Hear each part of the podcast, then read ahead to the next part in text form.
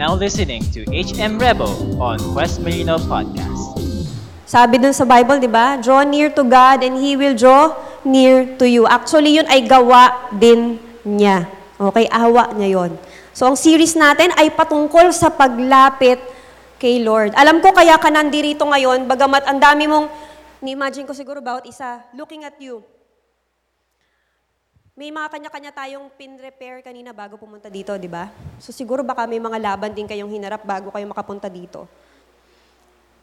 You wanna draw near to God, kaya ka rin nandito. You wanna draw near to God, kaya ka rin nakikinig ng, ng mensahe na ito. You wanna draw near to God, kaya gusto mo ring umattend sa life group nyo. Okay? Yun ang desire ng puso mo. Okay? Ang ganda ng pag-uusapan natin kasi pag-uusapan natin, ano ba ang dahilan? Bakit ba? Bakit ba kailangan kong lumapit pa sa Lord? Eh, may relationship na nga kami. Okay? Ang maganda dito, kung close kayo ng Lord, may relationship kayo, pwede pa kayong lumalim. Pwede pa kayong mas maging malapit sa isa't isa. Gusto mo ba yan? O yan ang pag-uusapan natin. Bakit kailangan lumapit sa Lord? And paano pa ba ako mas magiging malapit sa Lord? Okay? Manalangin muna tayo. Lord, salamat po sa tanghaling ito, Panginoon. Marami namang ibang pwedeng gawin.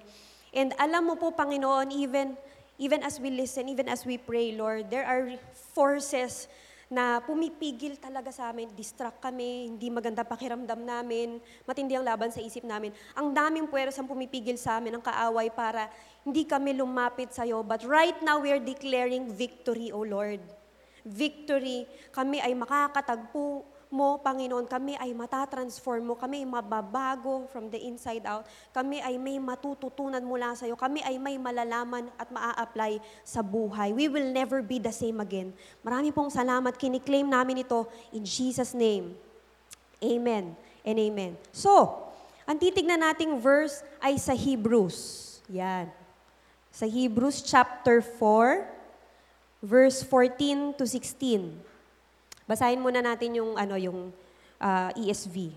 Hebrews chapter 4 verse 14 to 16. Tulungan niyo akong magbasa guys. 1 2 ready go. Since then who has passed through the heavens, Jesus, the Son of God,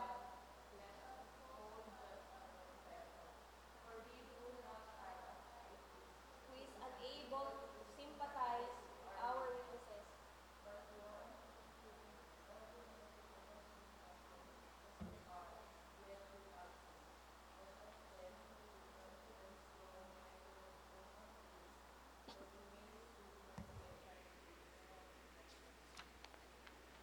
Amen. So, sige, isa pa.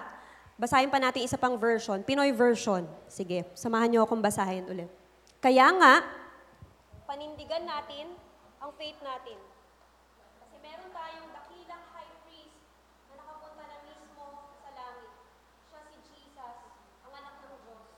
Ang high priest natin, naiintindihan niya ang mga weakness natin kasi naka-experience siya ng iba't ibang klaseng tukso gaya natin. Pero hindi siya nagkasala. Kaya nga, huwag tayong mag-alamang lumapit sa trono ng napakabuting Diyos. Doon matatanggap natin ang awa at sobrang kabaitan niya na tutulong sa atin sa oras na kailangan natin. Wow! So, tingnan natin, no? Actually, hindi naman binanggit kung sino talaga yung sumulat ng Hebrews, tama? Di ko alam kung na-encounter mo to sa iyong ah, devotion. Pero ang sulat na ito para sa Hebrew Christians during their time. Okay?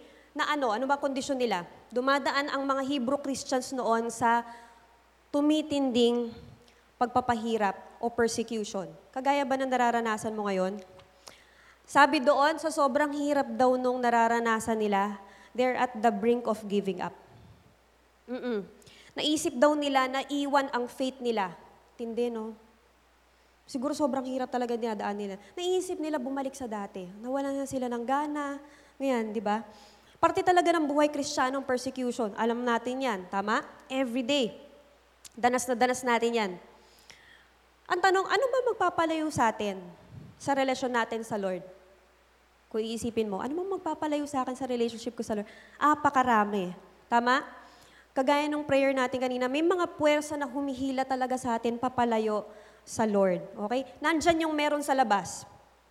The world system. Okay? Pipilitin kang pipilitin kang uminom, pipilitin kang imo-mold ka into its shape. Tama? Bukas makalawa, gano'n na rin yung salita mo. Bukas mga, makalawa, gano'n na rin yung galawan mo. Pag dumikit ka sa, sa kanila na dumikit, na-inculcate mo yung kanilang kultura, attitudes. Actually, yun naman ang pinanggalingan din natin, tama? Tapos meron pa. May puwersa pa sa loob natin, yung sinful nature, ay, hapakalakas. Minsan sa ibang pagkakataon, sa ibang lugar, siguro hindi naman dito, buhay ang kapalit. Buhay ang kapalit ng pag-persecuted, okay? Pinapatay talaga. May atake na obvious. Ramdam mo ba yan? At meron ding subtle o hindi halata. Yung tipong tinamad ka, yan, or komportable ka na. O kaya, ito, di ba nung na-lockdown tayo, mag-anniversary na yung lockdown. Tama ba? March yun, ano? So, last year, nakapag-celebrate pa kami ng Valentine's dun sa Gawaran students. If you can remember, yung mga kasama namin dito, kumanta pa tayo. Eh. Tapos nakapag-share pa ng gospel, may nag-testimony. Grabe, one year na. At mag-one year na rin ang kalagayan nating ganito. Okay? Nung na-lockdown ka, kumusta? Ang daming oras. Okay, una, excited ka. Yes, marami akong magagawa para sa Lord. Pero ano nangyari? Naagaw pa rin ang atensyon natin sa kung ano-anong bagay na pwedeng magawa o mapanood o mapakinggan. Ito naman, pwede ring bugbog sarado ka na sa kaliwat ka ng problema. Okay? O kaya naman, sakto lang. O kaya may tagumpay kang naranasan, pero naging hayahay ka na, okay ka na doon, nakalimot ka na doon sa nagbigay ng tagumpay na yon. So, alin ka man dyan, problematic, bigat na bigat sa iyong sitwasyon, or sobrang masaya ka, masaya ka ngayon, puno ka ng tagumpay, alin ka man dyan, ang sulat na ito para sa Hebrews ay para sa atin din. Why? This is a great reminder and encouragement sa mga natitempt ng lumayo sa Lord. Merong hindi nagsasabi na, lalayo na ako sa Lord. Walang ganun eh, di ba? Kusa mo na lang yung nararamdaman at unti-unti mo na yung nagagawa. Hindi yung pinagpaplanuhan eh. Eh kasi, nadala ako doon eh, papunta doon. Okay? But the Hebrews, yung mababasa natin dito is a great reminder and encouragement para sa mga natitempt ng lumayo sa Lord dahil sa tindi ng dinadaanan natin. So the message of God today for us is this. Stay strong against anything.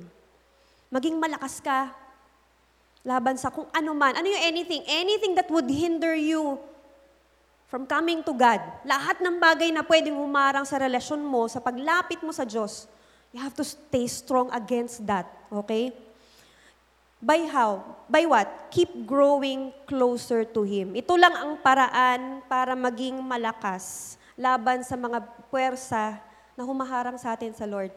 By growing closer to God. Okay? So pag-usapan natin tatlong bagay. Tatlong bagay, tatlong rason. Why do I need to grow closer sa aking Panginoon? Okay? Number one, Ayan, our connection is worthy. Jesus alone is worthy. Siya ang karapat-dapat na sambahin. Pag ikaw ay may relasyon sa Kanya, ikaw ay may tunay na connection sa Kanya. Okay? Jesus is our link to God. Sanay na sanay ka na ba dito sa mga nag-online class at sa nagmi-meeting? Marami nagpapadala ng mga Google Meet na link o kaya Zoom, di ba? Hindi ka makakapasok doon sa link na yon kapag yung host ay nawala na. Di ba? Wala nang silbi yun. Pero yung link natin sa Panginoon, always available. Ang sabi sa verse 14, balikan natin yung verse 14. Pwede bang pakibasa, guys? Verse 14. Since then,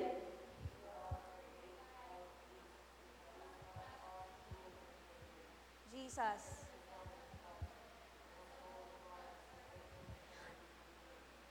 Amen. Sige, dun muna tayo sa verse 14.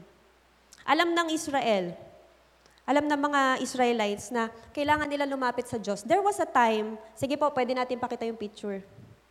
Panahon ni Moses, nagsimula ito, okay? So, may instruction noon ng Panginoon.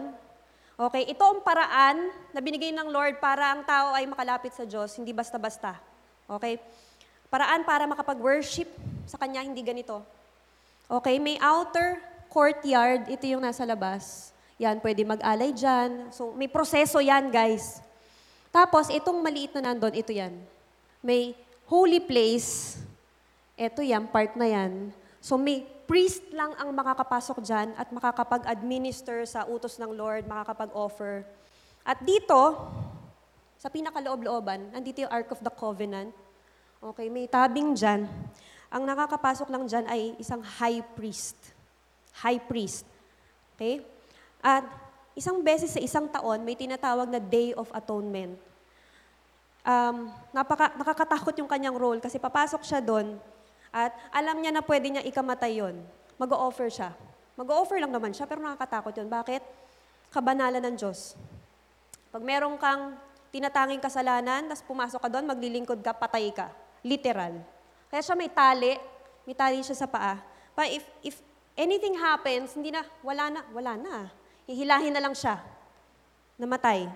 Ganun, ganun na train ang Israel sa kabanalan ng Diyos. Seryoso ang Diyos. Okay? Pero mapagmahal siya.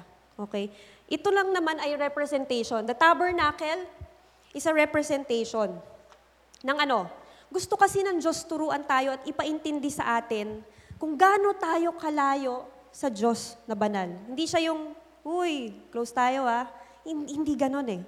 Okay? Gusto nung ipaintindi ng Diyos na tayo ay makasalanan, napakalayo natin sa banal na Diyos. Walang ibang way para makalapit sa Kanya. Isa lang ang paraan, si Jesus lang. Okay? Wala tayong magagawa, si Jesus lang. Siya, actually, ang high priest talaga. Siya yung hinihintay at dumating na siya, ang dakilang uh, pinakapunong pari sa Tagalog. Okay? I pray that we will appreciate, kasama ako, I pray that we will appreciate again. Kung ikaw ay tagasunod ni Jesus, sana ma-appreciate mo din na, grabe, may connection ako sa Diyos. Dati, apakahirap lumapit sa Kanya. Nakakatakot. Pero ngayon, dahil kay Jesus, I can come to Him anytime, anywhere. Masaya ako o hindi. Napakarumi ko. Pero lalapit ako sa Kanya, kapalan ng muka. Pero hingi ako ng tawad. Papaayos ako. Pwede, pwede, kahit saan, kahit kailan. At ang sabi, balik tayo sa verse 14. Balikan natin ulit yung verse yan. Thank you. Ang sabi dito, let us hold fast our confession. Panghawakan, panindigan. Okay? Parang ang hirap nun ate ah. Okay? Paano ba yan? Hold firmly to what we believe.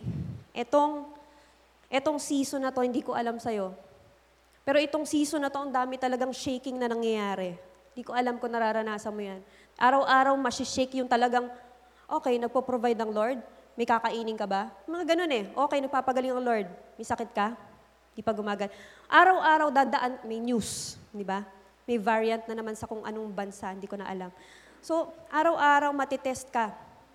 Kung hindi mo pangahawakan ng matindi ang sinasabi ng Diyos sa'yo, mawawala ka talaga, maliligaw ka, madidiscourage ka, malulugmok ka na lang. So ang encouragement sa atin dito, kapatid, panghawakan mo ang pinaniniwalaan mo. Okay? Iba na ang may connection kay Lord. Okay? Sana big deal pa rin sa atin na nakakalapit tayo sa Kanya. Okay? Huwag nating ismulin yung connection natin kay Lord. Amen? He is worthy. Okay? Ito pa, pangalawa. Jesus is not just our connection. Hindi lang natin siya connection, kasama din natin siya. Amen? Our counselor understands Sige, verse 15, pakibasa. Verse 15. For we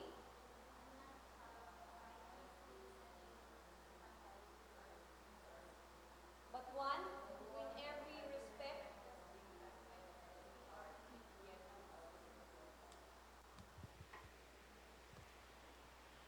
Hindi ko alam sa inyo, pero naranasan mo naman pumunta sa guidance counselor sa, sa school? Ayaw nating nag-guidance. Tama? Pag nag-guidance ka, iba ibig sabihin nun. May kalokohan kang ginawa. Nag-guidance yata ako isang beses. May kalokohan kang ginawa, pero ito, iba to. Iba ang counselor na to. So si Jesus is not just our connection, kasama din natin siya. He is our counselor. Makakaasa ka, matino ang ipapayo sa iyo ng Panginoon. In fact, wala siyang sasabihin o ipagagawa na papahamak ka. Ito matindi. Nabasa natin dito. No? We do not have a high priest who is, un- si Jesus yan, who is unable, hindi siya yung high priest na hindi niya kayang makarelate sa kalagayan mo. No. In fact, naiintindihan niya exactly ang dinadaanan mo. Ah, sarap. Naiintindihan ni Jesus yung mga pagkukulang mo. Naiintindihan niya yung kahinaan mo. Paano siya makaka-relate? Siguro naisip mo to. Paano, paano siya makaka-relate, ate? Eh, hindi naman niya naranasan bumagsak sa kasalanan. Okay? Tama ka. Ang sabi dyan sa verse, He was tempted as we are. In every respect, sa lahat na ng aspeto, siya ay uh, na-tempt na, okay, sa God. Pero hindi siya nagkasala. Napagtagumpayan niya. Kaya nga mas makakaasa ka sa Kanya. Kasi kinaya niya. Okay, napagtagumpayan niya. Pero alam nyo, gets na gets ka ni Lord. Dahil yung ugat nito, bagamat di siya bumagsak, naranasan niya yung temptation. For example, temptation na matakot o mag-worry. Ito, temptation na, alam mo yun, mag-dwell sa pain dahil sa rejection. Was Jesus rejected? Ang daming nang iwan kay Jesus. Okay? Pero still, kung magmahal siya all out, grabe, no? So akala ng iba, kapag tinanggap niya si Jesus sa buhay niya, akala niya perfect na, matik. Okay na, walang problema, smooth bed of roses. Pero hindi ganon. Kaya na-disappoint yung tao. Tapos tataniman pa ni Satan ng kasinungalingan. Ito na yon, ito na yon, no? Isang araw, marirealize mo, simula tinanggap ko si Jesus, ba't para mas dumami yung problema ko? Ito na yon. Ganito na lang yung buhay, okay? Kasinungalingan yan. Ang kaaway kasi magaling mamintas sa sitwasyon mo. Magaling siyang mamintas, magaling siyang mag-capitalize sa kinabagsak mo. Diyan siya magaling. Gusto niya i-maximize yan. Para hindi mo na makita yung buti ni Lord. Para hindi mo na makita, may sinasabi nga pala si Lord doon sa sitwasyon mo. Gusto niya hindi mo makita yan. Pero ano ang pwede nating isagot sa kaaway? Hindi pa tapos ang Diyos sa akin. Amen? Pwede mo sabihin yan? Hindi pa tapos si Lord. Hindi pa tapos si Lord. Okay? God's not yet done with you. Amen? Hindi pa perfect pero papunta ka doon. Okay? Hindi pagganap pero papunta na ako doon. Okay? Alam na alam to ni Jesus. Okay? Siya din inatake. Tama? And yet he did not fall. Kaya he can sympathize with us. Ano ibig sabihin ng sympathize? Inilalagay mo yung paa mo sa sitwasyon ng iba. Inilalagay mo yung sarili mo sa sitwasyon ng iba. That's sympathizing. Hindi nambobola si Lord. Alam niya exactly ang dinadaanan mo. Kaya, guys, this is my invitation to everyone worth it na bumangon. Amen? Worth it na bumangon. Worth it na tumuloy basta kay Jesus. Okay? Napaka-importante na may nakakausap ka na may makikinig sa'yo. Tama ba? Hindi ka nakikipag-usap sa kisame. Or nakikipag-usap lang sa dingding. Ang sarap na alam mong may makikinig sa'yo, and that is God. Okay? Ang sarap na makipag-usap sa alam mo makakaintindi sa'yo. That is Jesus, okay? Ito pa ang isa. You can be vulnerable to God without being judged. Amen? Pwede mong sabihin lahat sa Panginoon, no holds barred, walang sugar coating, pero hindi ka mahuhusgahan. Kaya mong ilatag lahat sa Kanya. Pwede mo ikwento lahat sa Kanya. Pwede ka magsumbong sa Kanya. Okay? Naiintindihan ni Lord ang mga hugot mo. Yan. Naiintindihan ni Lord yung mga post mo. O yung story mo. Naiintindihan niya yan. Naiintindihan niya yung pain mo. Naiintindihan niya yung mga iniiyak mo at ikinaka-down mo. Okay?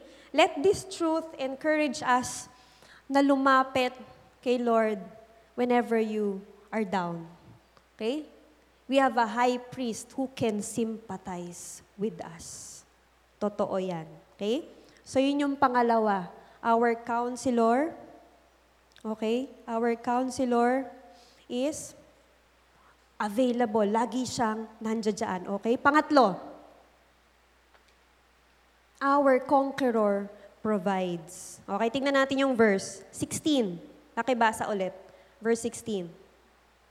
Let us then, with confidence, draw near to the throne of grace, that we may receive mercy and find grace to help in time of need. Pansinin mo yung naka-underline. Ano raw ang pwede mong tanggapin pag ikaw ay lumapit sa Diyos? Mercy and grace. Laking bagay nito, guys. Mamaya pag-usapan natin yan. So si Jesus, hindi mo lang koneksyon at kasama kahit saan ka magpunta, ano man ang dinadaanan mo. Siya rin ang kakaya, conqueror. Siya rin ang kakaya para sa'yo. Okay? Sa krus, kinaya niya. Walang hindi siya kakayanin. Ito pa matindi. Titiyakin ni Lord, sisiguraduhin ni Lord na kakayanin mo rin hanggang dulo. I, I don't know if feel mo to ngayon, habang sinusulat mo or tinatype mo, pero yun yung totoo eh. God will make sure kakayanin mo hanggang dulo. Maniwala ka. Ang bigat-bigat ngayon. At hindi ko alam kung ano pa yung haharapin mong mas matindi sa susunod, pero maniwala ka, kakayanin yun ni Lord to. Ang Israel, balik tayo doon, no? aware sila na hindi sila basta-basta makakalapit sa, sa Diyos. Di ba nagsabi ang Lord ng way? Okay, may instruction sa kanila. So hindi lahat pwede. Pero nung namatay si Jesus, remember sa Matthew, sulat nyo na lang, Matthew 27:51. Nung time na namatay si Jesus, nagkaroon ng lindol. Lumindol at yung, yung tabing dun sa templo napunit. It symbolizes ano? Napunit daw mula taas hanggang baba. Hindi yung kayang punitin ng tao.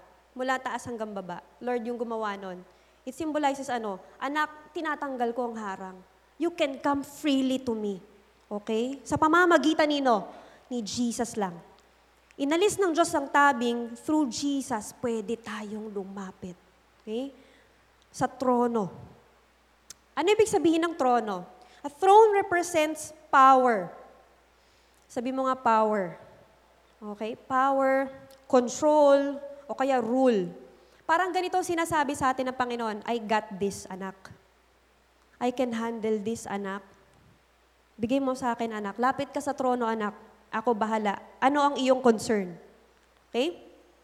Kaya sabi dun sa verse, let us then, so parang conclusion. Kaya nga, dahil nakakasimpatize sa atin si Jesus, alam niya lahat ng nararanasan mo na iintindihan ka niya.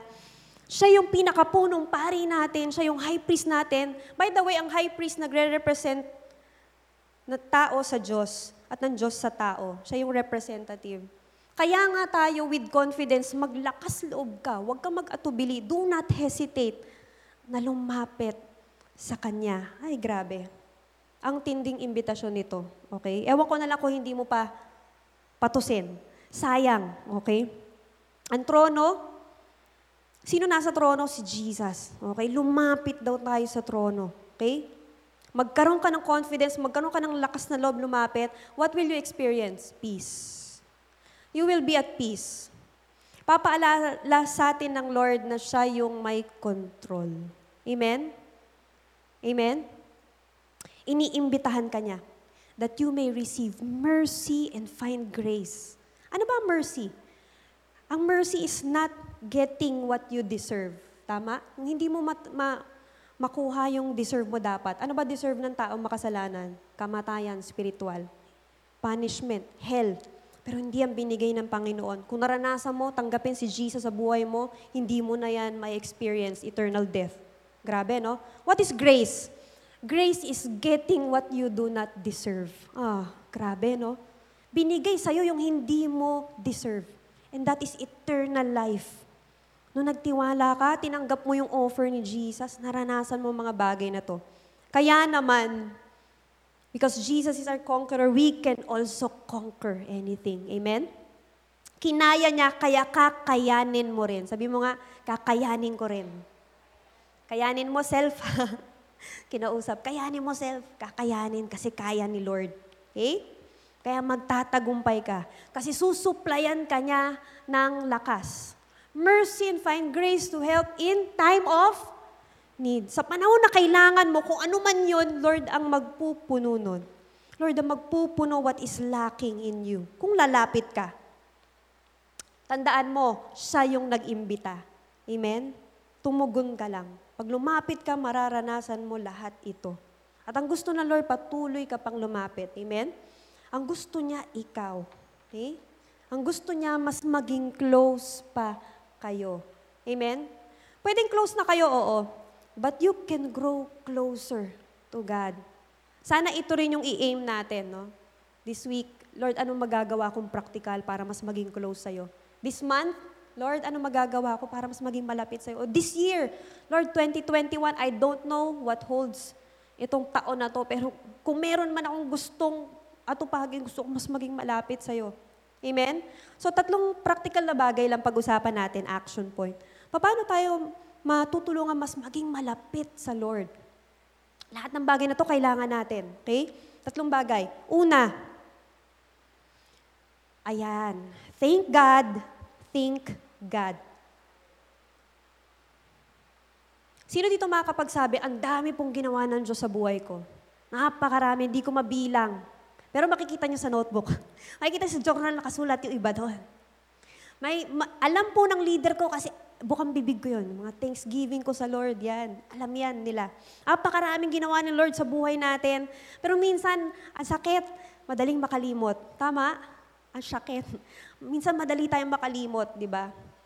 Pag na-focus tayo dun sa problema o dun sa negative o dun sa ikinabagsak, nalimutan na yung ginawa ng Lord. Pero pwede tayong mag-focus ulit sa kung ano yung meron kaysa dun sa wala. Pwede tayong mag-focus ulit dun sa ginawa ng Lord sa atin. Dun sa nagbigay o nag-provide. O dun sa inaasahan natin magpapala. We can focus again. Turn our eyes again on Jesus. We can have an attitude of gratitude. Amen?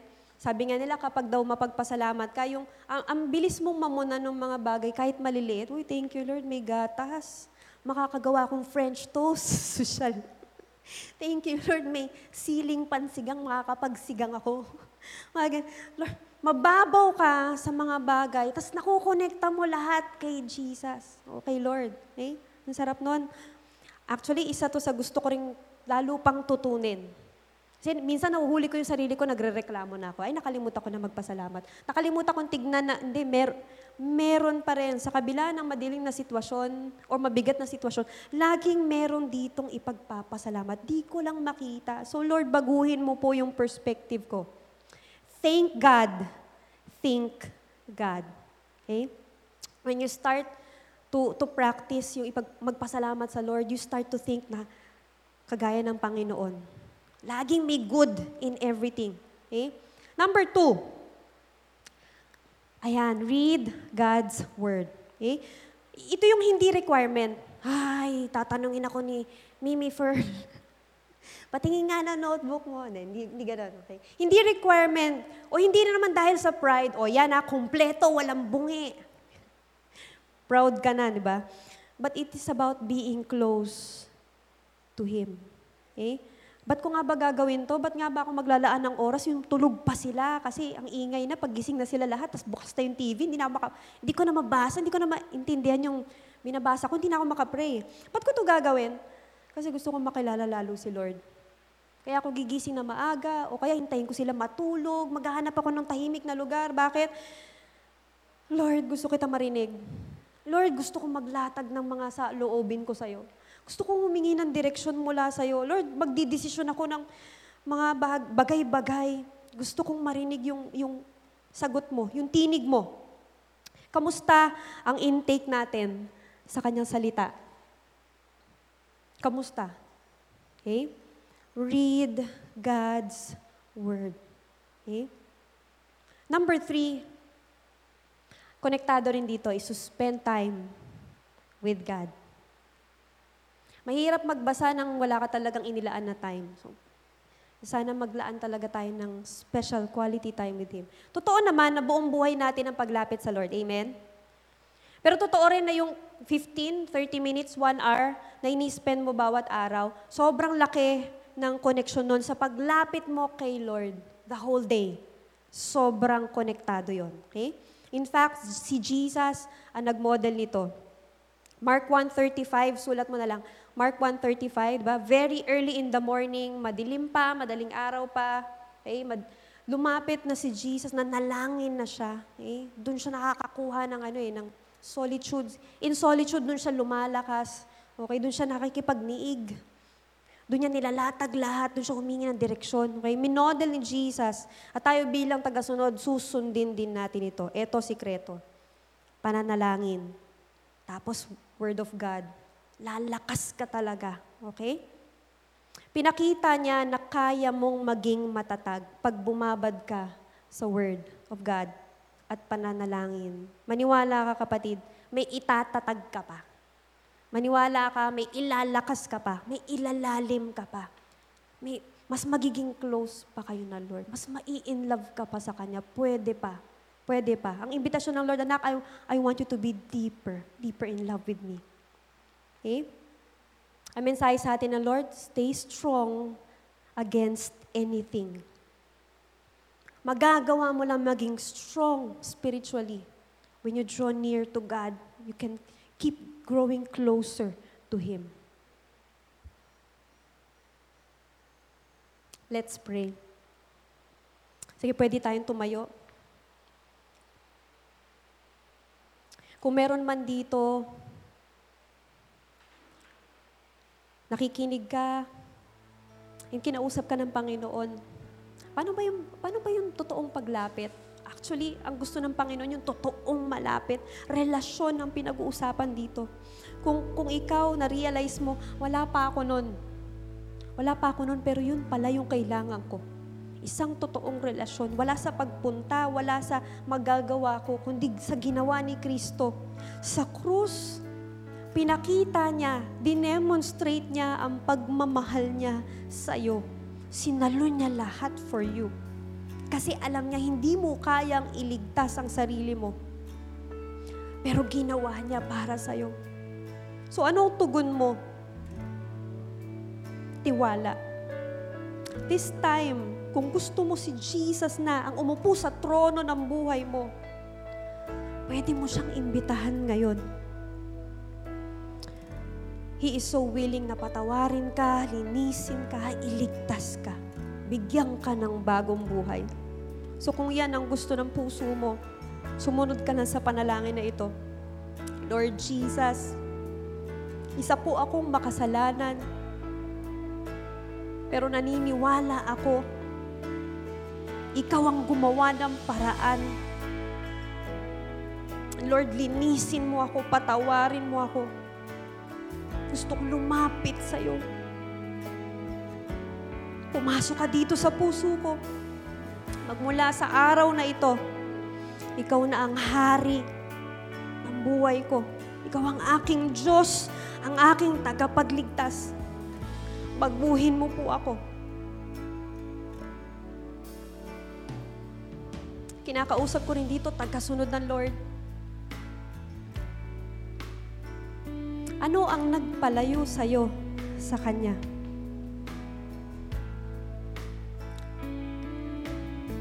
If you are at the point of giving up dahil sa tindi ng iyong dinadaanan o dahil sa katamaran o pride o kung ano man may naglayo sa iyo sa Panginoon, meron tayong pagkakataon ngayon para manalangin, lumapit sa Kanya, magsumbong sa Kanya, humingi sa Kanya muli ng awa at grasya. Come on.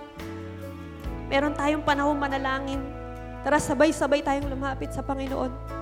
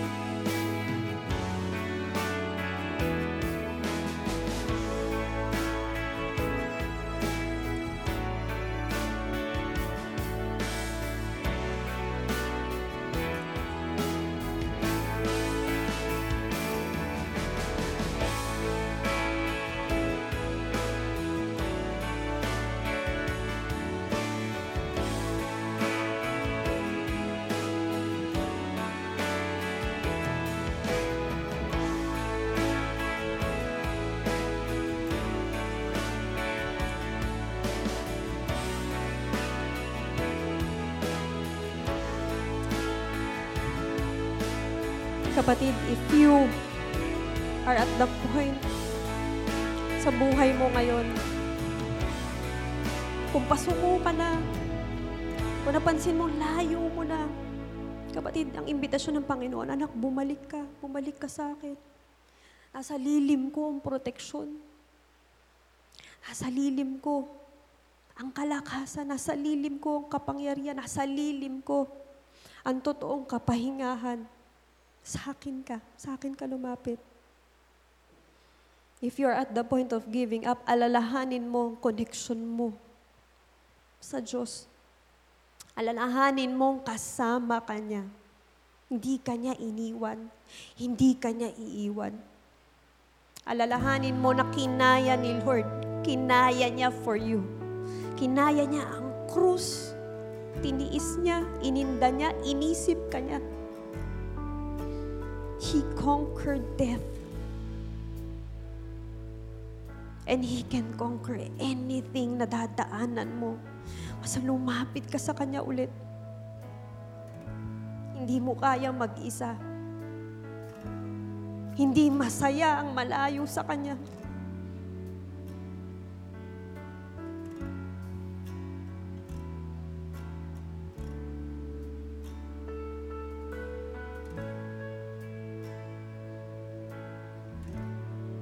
Lord, salamat kasi ikaw, ikaw yung pinaka nakakaintindi sa amin, Lord. Salamat kasi may paki ka. Thank you, Lord, because you care for each and every child of yours. Wala kang kinalimutan. Hindi mo kami kinalimutan. Maganda pa rin ang plano mo. Pinakamaganda pa rin ang plano mo. Ang kalooban mo para sa bawat isa. Gusto namin ulit yon maranasan, Panginoon. Gusto namin lumakad ulit sa landas mo, Lord. Salamat po sa katotohanan isusuplay mo ang lakas na kailangan namin para magpatuloy. At salamat din po, Panginoon. Ganito kami, Lord. Habang lalapit kami, lalapit sa iyo, Lord, gagamitin mo pa rin kami.